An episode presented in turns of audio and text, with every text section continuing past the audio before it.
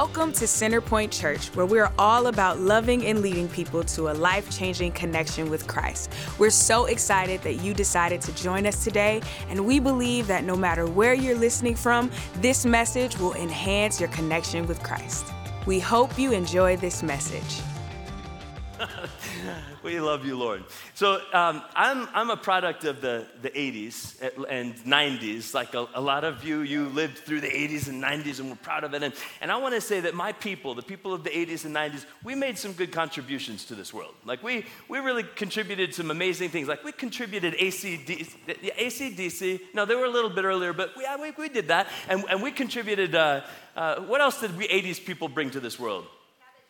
Cabbage Patch Kids. We, we brought the world Cabbage Patch Kids. Who would have thought of that? You know what else we brought to this world? I'll show you what we brought to the world. We brought to the world cuffed jeans with flannel on the inside. We did that. My people did that. They copied it in the 2000s, but uh, we did it first in the 80s. And I rocked that like the best of them. And I, I, enjoyed that. Anybody else? Did you ever have jeans where you rolled up the cuffs and you exposed some flannel on the inside? Just a few of us. And the idea was that there was something on the inside that you could uh, expose and let it be shown on the outside. And it was a, a, a great thing, except for the fact that, that those jeans, at least the ones back in the day when, when we had them, the, the flannel only went up like two inches.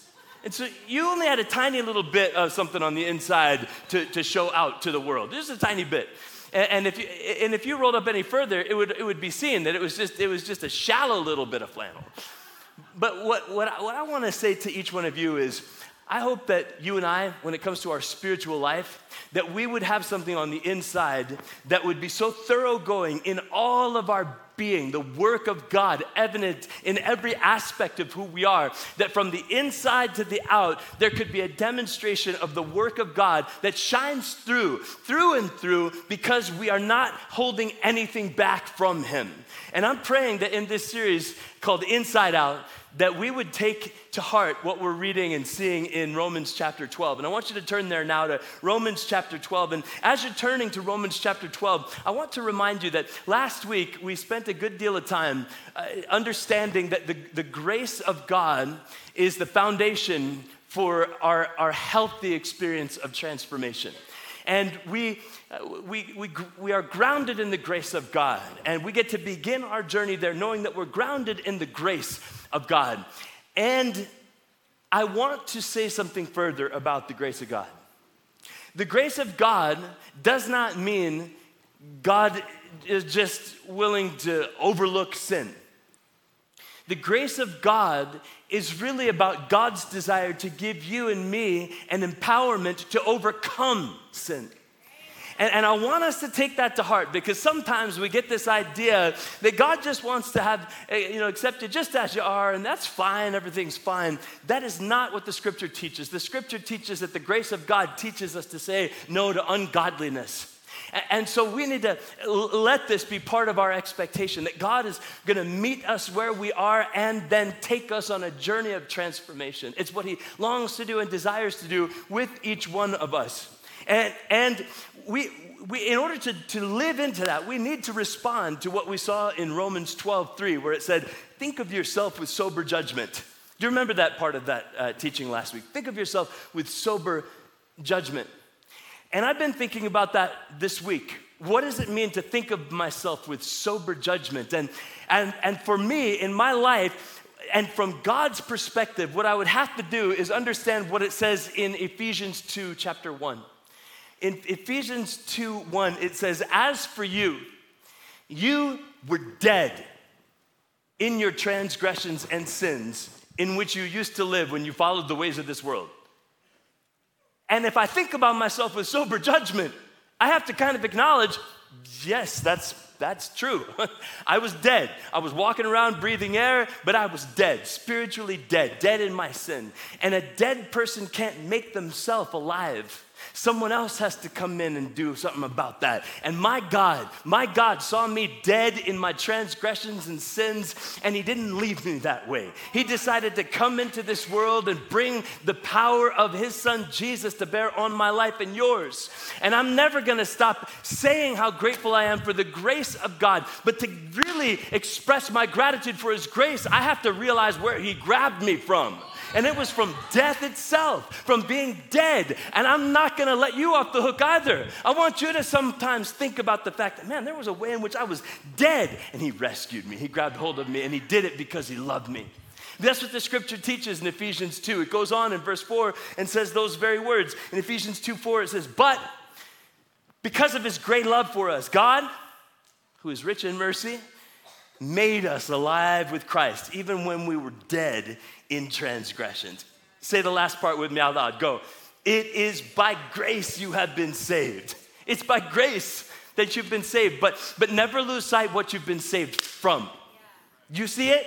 It is by grace that you have been saved. And I want to think about this for a moment because it's part of thinking about myself with sober judgment. I was saved from the threat of hell. I was saved from damnation. I was saved from darkness. I was saved from oppression. I was saved from staying stuck in sin. I was saved from uh, being trapped in my transgressions. I was saved from evil. I was saved from the devil's clutches. I was saved from something.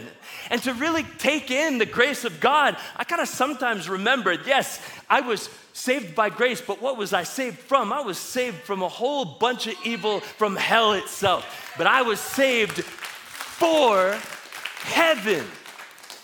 I was saved for heaven. I was saved for the hope of eternal life in heaven, that I get to hope that when I die one day, I cross into the eternal presence of my heavenly Father in heaven forever. But also, I was saved for a life here on planet Earth marked by the power of heaven. I was saved for an experience of life on this planet, knowing that I'm loved and allowing the love of God to flow into me and then flow through my life. I was saved for an experience of the kingdom of God in the here and now. I was saved for an experience of the body of Christ where I would encounter the love of Christ in a powerful way. I was saved for God's purposes to be lived out in and through my life. Somebody say amen. This is what we're saved for. We're saved from something, we're saved for something. And I, and I see this in the scripture, and it's in the verses that follow. It says in Romans 12, 4, for just as each of us has one body with many members, these members do not all have the same function. So in Christ, we, though many, form one body, and each member belongs to all the others.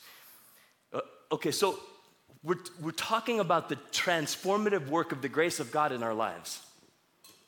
We're understanding that God saved us from sin and hell and the devil and everything else, but He saved us for an experience of His kingdom and for inclusion into His body. And when we talk about His body, what we're talking about is a context of connection in which His grace is meant to be demonstrated. So, so Colossians 1:18 says this. It says, Christ is the head of the church, which is his body. He is the beginning, supreme over all who rise from the dead. So he's first in everything. Back to the beginning of verse 18, one more time. It says, Say this part with me. Ready? Go. Christ is also the head of the church, which is his body. Okay, we'll stop there and pause. Christ is the head of the church, which is his so, what we're being introduced to in, in this scripture is the metaphor of the body to describe the church. As we read the scriptures, we find that the church, you and me together as the collective people of God, there are a lot of metaphors to describe us as the church. Uh, we're described as, as sheep and as a flock, and we're described as the bride of Christ, and we're described as a building yes, a building, and we're described, but it's the building of God. And we're described as the temple of God, and we're described as the family of God. We're described as the household of God. We're described as the house of God. And in the New Testament, the dominant metaphor that's used is that we are described, the church is described as the body. Everybody say the body. The body. And I wonder if maybe one of the reasons why Holy Spirit has inspired the Word of God to reflect the body as the dominant metaphor is because it's such a great one. Because when you think about a body, there's so many different parts. It's so obvious that they have to work together, and the body can get sick, and the body needs the right kind of nutrition, and all of that. It just never ends, the, the, the goodness of that metaphor. But I want us to capture today a sense of what it means for us. And so back to verse 5 one more time. It says, So in Christ, actually, why don't you read this one out loud with me? Ready, go. So in Christ, we, though many, form one body, and each member belongs to all the others. Each member belongs to all the others. I do think that this is one of the areas of a, a, spiritual life, a real life in following Jesus, that maybe sometimes we underestimate. And I think God is wanting to call each one of us to a deeper place in living into and experiencing the effect and the truth of this statement that each member belongs to all the others. Just say that one more time. Each member belongs to all the others. Say it. Each member belongs to all the others. I want you to just look around this room right now. Just look around and, and see the other people who are here. And, and I want you to just look at somebody and, and lock eyes on someone right now until it gets a little bit awkward and then say to him, You belong to me. Just say it like that. okay, you don't have to say it with creeper status voice. You don't have to do that. But the truth is, what we just said is the truth. We belong to each other. From God's perspective, this is the way He envisions it that we would understand that we do, in fact, belong to each other. And I don't know if maybe some of us need to step a little bit further into this reality.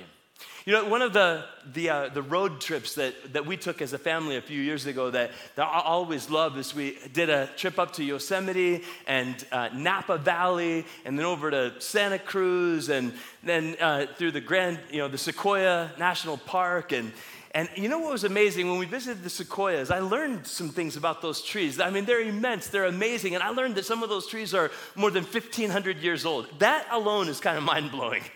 And, and those trees are 250 feet tall. And if you could just imagine how many storms they've lived through, one after another, right?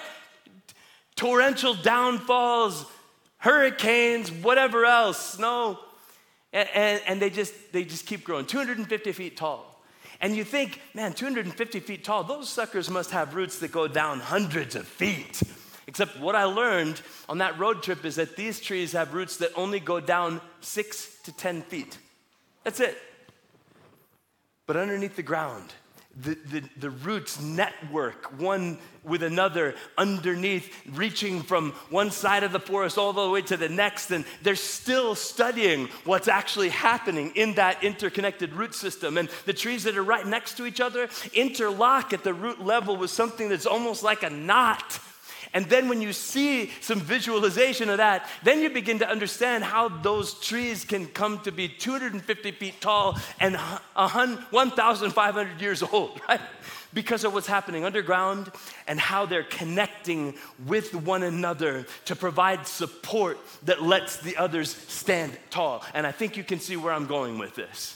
That God's looking at you and me as his body, and when we read the words, and each member belongs to one another, it has an implication. It means that you and me need to begin to see ourselves like those trees and say, all right, we need to find ways to allow our roots to extend into an interconnection with one another the way God envisioned it.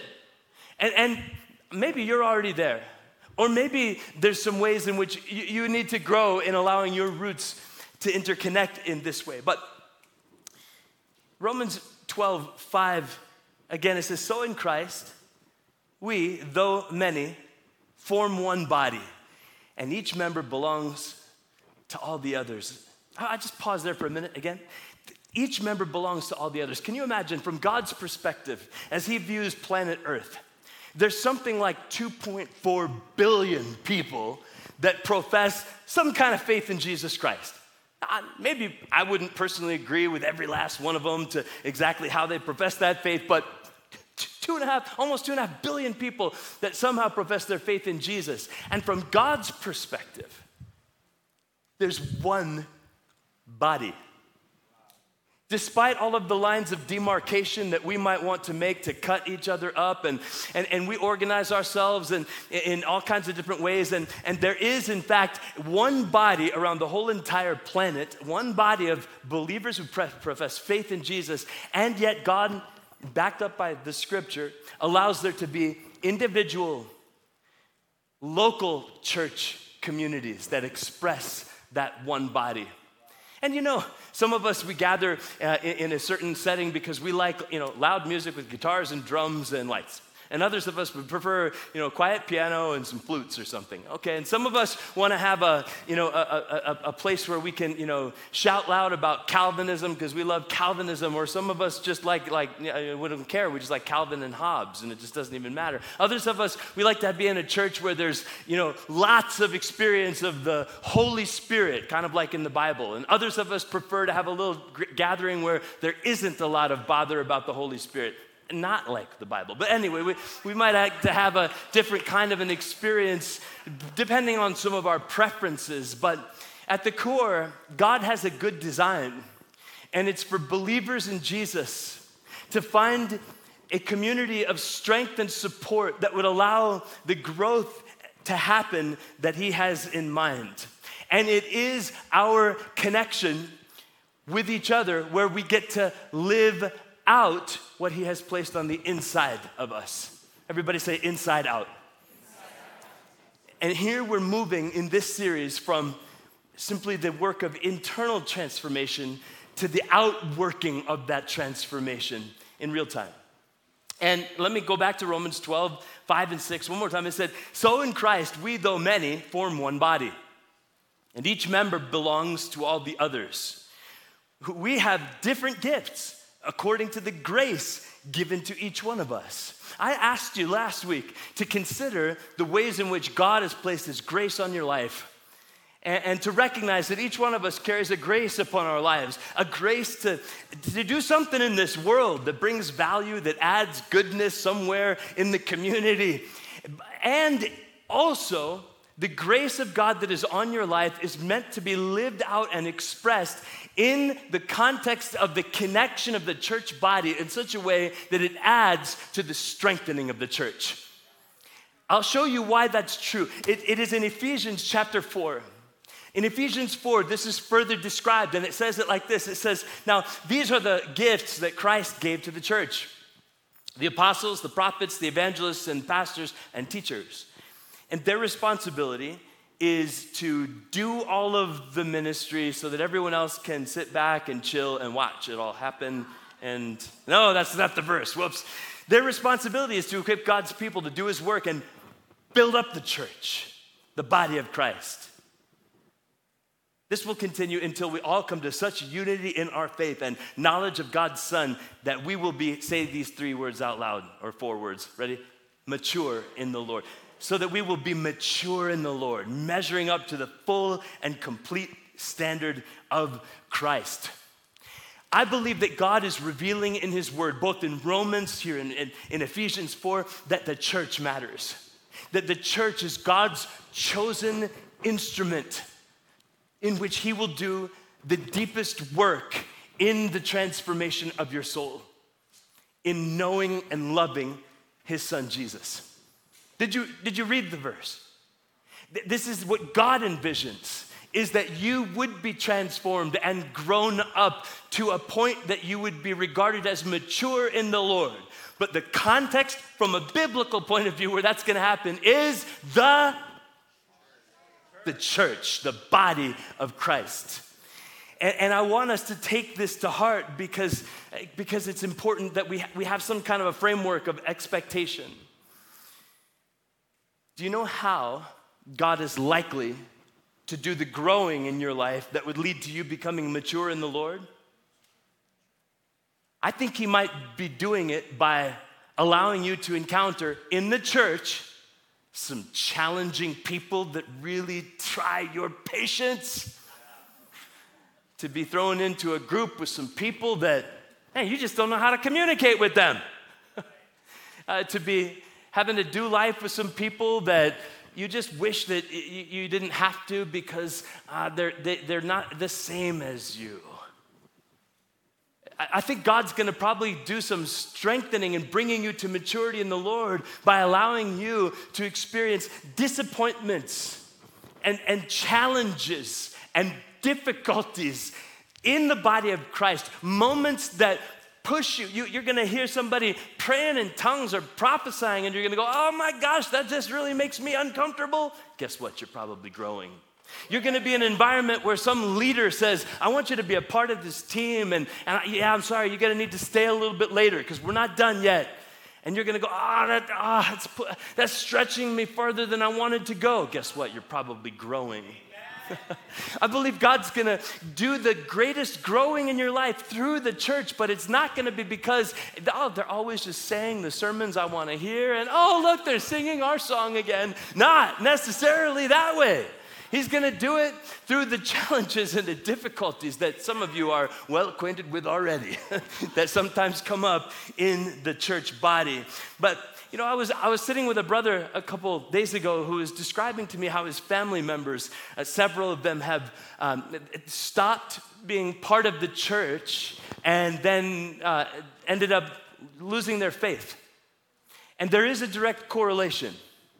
I, I do believe that God wants for His church to be the place where a connection is established, like that picture of those roots, where you are provided with some strength and sustenance that you will not get on your own.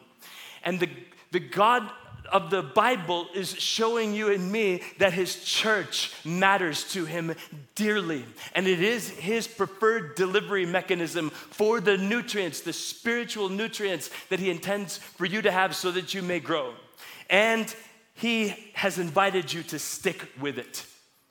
I know that it is easy to, uh, you know, to start thinking about leaving the church. And maybe you're a guest here tonight and you're a part of a different church, and I want you to think about this. I get it. It, it can be easy to feel like, well, I just want to leave because uh, they just got too political on me, or they didn't get political enough on me, or I'm just so tired of hearing that pastor share those silly analogies about his home renovations again. Yes, I've gotten that one. I, I understand. It's challenging for people. but for one reason or another, we can find ourselves in those moments where it's just like, I just want to leave. I just want to leave the church. Okay, so if you're thinking about doing that, I would urge you, before you leave your church, to check in with the one who's the head of the church. And I'm certainly not talking about me or any other pastor. I'm talking about Jesus, who the scripture said is the head of the church. And you ask him, you say, Jesus, I just want to leave this church because I'm just frustrated because they're not getting political enough. Can I leave? I think Jesus might have some words for you about that. Jesus, I want to just leave this church, Jesus, because uh, th- I, I just don't, they're not, they're, not, they're not singing my songs that I like. Jesus, can I leave? Oh, sure. You know what? That makes a lot of sense to me. Why don't you go on down to that church down the road? I mean, I, I don't, I don't know about you, but I think that maybe Jesus might be calling you to something higher, a greater standard that would lead to uh, greater growth in your life. But before you leave, this is what I'm asking you to do. Before you leave your church, this one or whatever one you might be a part of, check in with the one who's the head of it. If he gives you the release, by all means, go with his leading.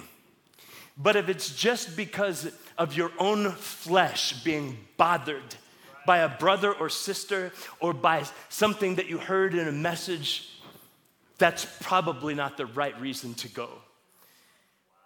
So, so uh, let me take this a little further. Like, if you stopped going to the gym and you told me about it, and I, and I asked, well, why, why'd you stop going to the gym? And you started saying something like, oh, well, the thing is, because I did, that gym was a bad gym because I, my muscles would hurt the next day every time after I went there, like, especially on the legs. Like, I couldn't even get out of bed the next day. Uh, they, they, that gym is a bad gym because my muscles were sore. I would say, oh, I don't know, it sounds like it was a pretty good gym. or take it another step further. If, if you talk about you going to the gym, but all you do really is you kind of stand in the back and lean up against the wall and watch everybody else working out, did you really go to the gym? There's a way in which I think all of us need to take some steps into maturity when it comes to our connection with the body of Christ. and to take our place within it. And I, want to keep reading here because I think this is the word of God to each one of us in Romans 12 6. It says, We have different gifts according to the grace given each of us. If your gift is prophesying, then prophesy in accordance with your faith. If it is serving, then serve. If it is teaching, then teach. If it's to encourage, then give encouragement. If it's giving, then give generously. If it's to lead, do it diligently. If it's to show mercy, do it cheerfully. I mean, you get the upshot of this, right? I don't know that what we must do with this verse is dive into a deep uh, exegesis of each of the Greek words, but instead, I just hope you catch the spirit, the upshot of it, which is do your part. You catch that, right? Do your part. And this isn't the sermon where I dive into the 21 different spiritual gifts, or 28, depending on how you, how you mince the words. I mean, and yes, you know, 1 Peter 4, 9 through 11, and, and 1 Corinthians 12, and 1 Corinthians 14, and Ephesians 4, and here in Romans 8, you can divvy them all out and create lists of the gifts. But, uh, but really, what, what I think that the heart of God is, is, is whether you think there's 17 gifts, or 18 gifts, or 21 or 28, the point is use them. What, what grace did God put in you? And what are you doing with it? And I think maybe for some of us, it's got to come to the point where, like the Apostle Paul, we would say, you know, I don't even know what name you want to give the thing that is happening to me right now. But what I'll tell you is this Philippians 2.13, he said, it is God's mighty power that has worked within me to will and to act according to his good pleasure. You can call it whichever name of gift and category of gift you want, but that's what's happening is it's God's mighty power at work within me to will and to act according to his good pleasure. And you know what his good pleasure is? Building up the church that's revealed in His Word. He cares passionately that this thing that we're doing, gathering together, because of the health that it can create in so many people's lives, He's passionate about it. But it doesn't happen without your active engagement. And it's always gonna be a choice for you. It's always gonna be up to you. Nobody's gonna twist your arm. You're not a puppet, and God's not gonna pull any strings on you. It's up to you to decide, no, this matters. I'm gonna make time for it. I'm gonna be sure to do what I can to engage my gifts to enhance the church. I'll engage my gifts to enhance the church. I'll engage my gifts to enhance the church. Say it. I'll engage my gifts to enhance the church. That's how I want to live my life because it's in His Word, it's what He's revealed as something that matters to Him. And I'm so grateful that in this body, there's so many of you who do it. So many saints of God who just say, Yes, I'll step up. Uh, case in point, I won't call any names, but you know, during baptisms tonight, there's one sister who you didn't even see, but she's hiding behind the curtain back there. She came early and she'll stay late, but she's going up there to be able to just hold a towel for the person coming out of the baptism tank. And that's a, a simple way of saying, I'll use my gifts. I'm ready to help and serve. Here I am. God worked through me. And if it means holding a towel, let me do that. but what are you going to do? How can you engage your gifts? Do, do, you know for our Sunday night service, because we don't have as many people on a Sunday night, but we still want the experience to feel warm and cozy for everybody, we decided a while back that, well, actually, I sort of just said, this is what I'd really like us to do. Put this black curtain up in the back. Do you know that it takes like 10 people to put that thing up? But you know what happens at the 11 o'clock service? And if you come only at the 5, you don't even know this. But there's a crew of dudes and a few ladies that they just, they go in the back in the closet, they get it, it takes them like half an hour. They're setting up poles, they're putting up drapes. Why?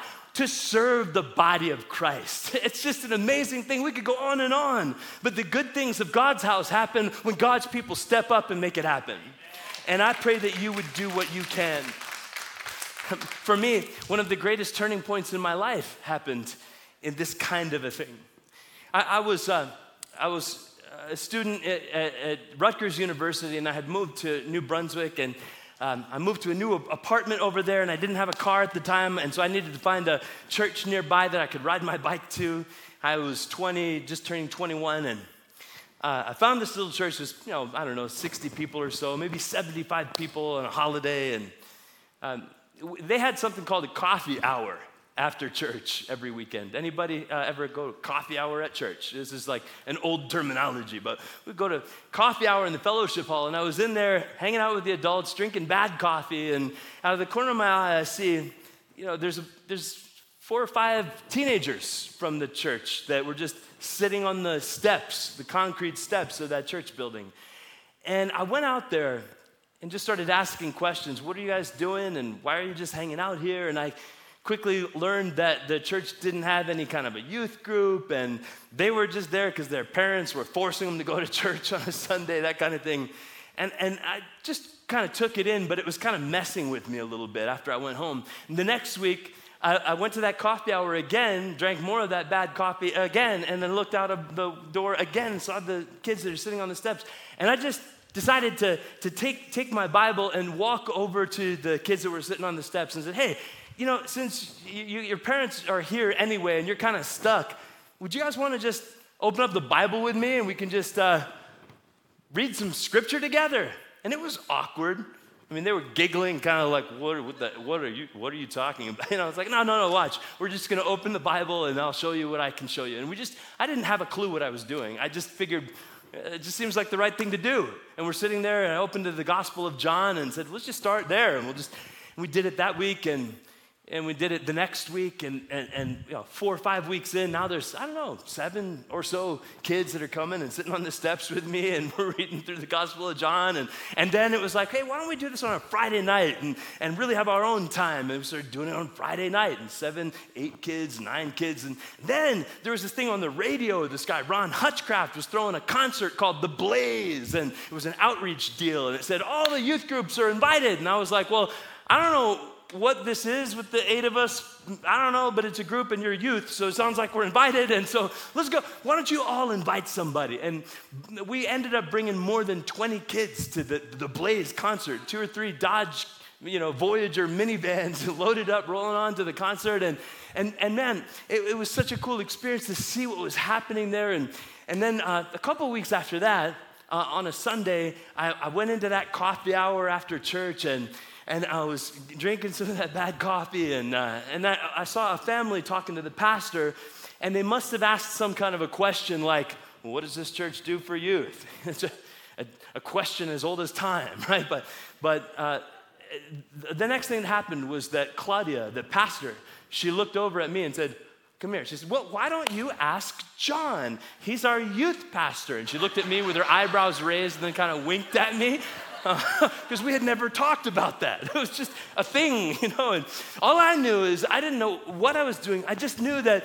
there was these kids, and, and I guess I had a gift of faith, and I guess I had a little bit of gift of leadership, and apparently a gift in pastoring, lo and behold. And, and for me, it was this turning point. Like just stepping up and doing what I could to engage my gift to enhance the church, it, it ended up becoming something that changed the directory and the trajectory of my entire life.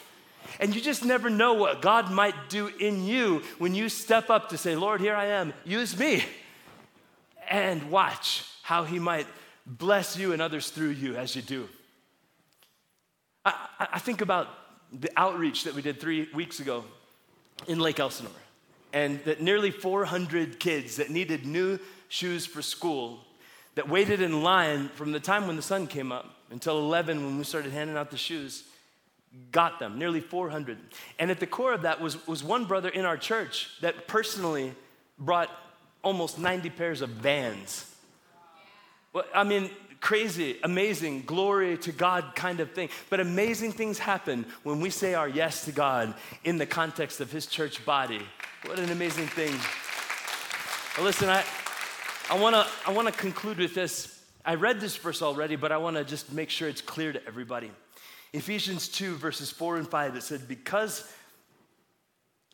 but because of his great love for us, God, who is rich in mercy, made us alive with Christ, even when we were dead in transgressions. It is by grace that you've been saved. It is by grace that you've been saved. Keeping that verse on the screen for a moment, it is by grace that you've been saved. How many of you, you read those words and you go, you know what? I know that's true in my life. I've been saved by the grace of God through Jesus. Just raise your hand. And just would you right now say, thank you, God. Thank you, God. And, and never hold back on your gratitude to God for what He's done in saving you. Never hold back your affection for Him for what He's done in saving you. Never hold back on your adoration for God, for what He's done to set you free from the law of sin and death and to bring you into eternal life. Just let the gratitude flow, let the adoration flow, let your worship continually flow, because what He did for you is worth it, don't you think? It is by grace that you've been saved. And I also know this there's probably a number of us who are here now who would say, I don't even know if, I, if that counts for me or not. And maybe you find yourself wondering where you stand with God and you don't know if you're right with God and you feel like a little bit like somebody on the outside looking in. Now I want to say the door is wide open. The door is Jesus. He actually said that about himself. He said, I am the door. And, and, and by describing himself this way, he, he, he's issuing an invitation for your entry. And, and for somebody tonight, this is your opportunity once and for all to come through the door and to come into to come into the family of God, to come into the body of Christ, to also be able to say, I'm saved by grace. And God isn't looking around, you know, waiting for you to, to somehow finally clean yourself up enough to deserve scrap of His mercy. Not at all. He has already determined from all eternity that you were worth paying the price for. And He sent His Son to pay that price so that justice could be served and so that you could lawfully be totally forgiven and saved forever by His grace. And now, this gift is something that He offers to you. He doesn't force it on you, but He offers it.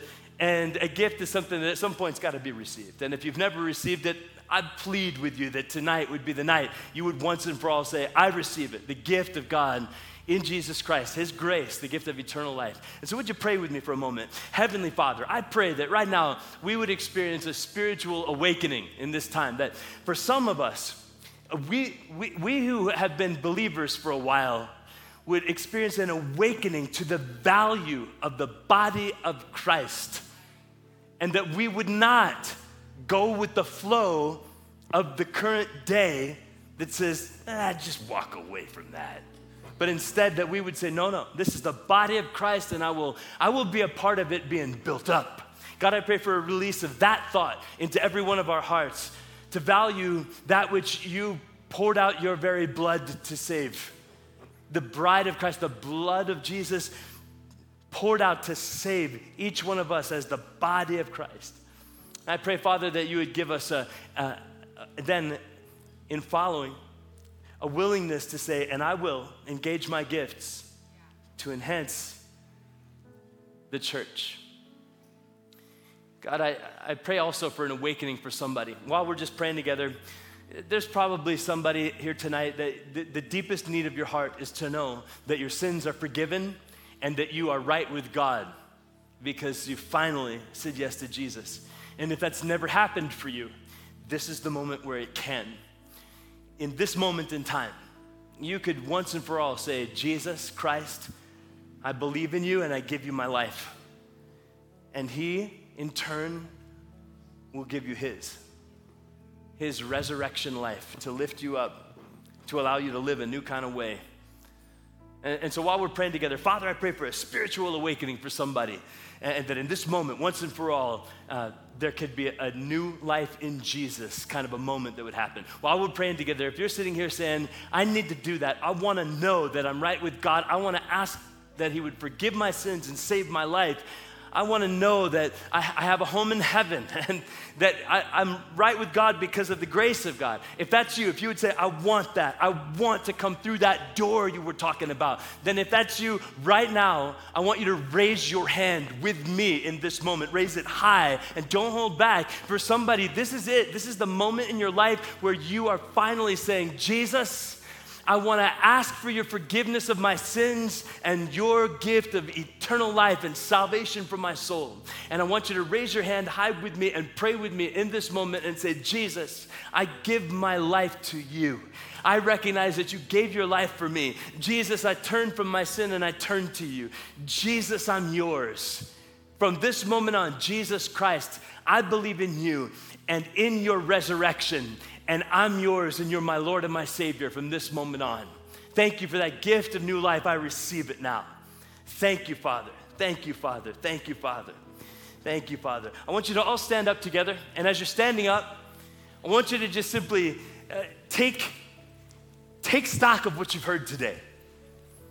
In, in Romans 12, we're the body, we belong to each other. And God's put His grace in us in lots of different ways. And we're meant to let that grace flow through us so that the body gets strengthened. And I commission you now, in Jesus' name, to take your place in the body of Christ, using your gift and your ability to see that the body of Christ, the church, would get strengthened. If you need somebody to be praying for you tonight, I want you to come to the front and let someone pray for you. And in this moment, would you consider just saying with me, Heavenly Father, I commit to engaging my gifts to enhance the church. Heavenly Father, I commit to engaging my gifts to enhance the church. In Jesus' name. If you're gonna grab some friends and start a group, or you wanna figure out how we're gonna do that together, I want you to join me and Pastor Daryl in the chapel for a 10 minute small group leader and new leader huddle. We're gathering up together. We'll get you started. Otherwise, God bless you and go and grow in His grace. Come up front if you need prayer.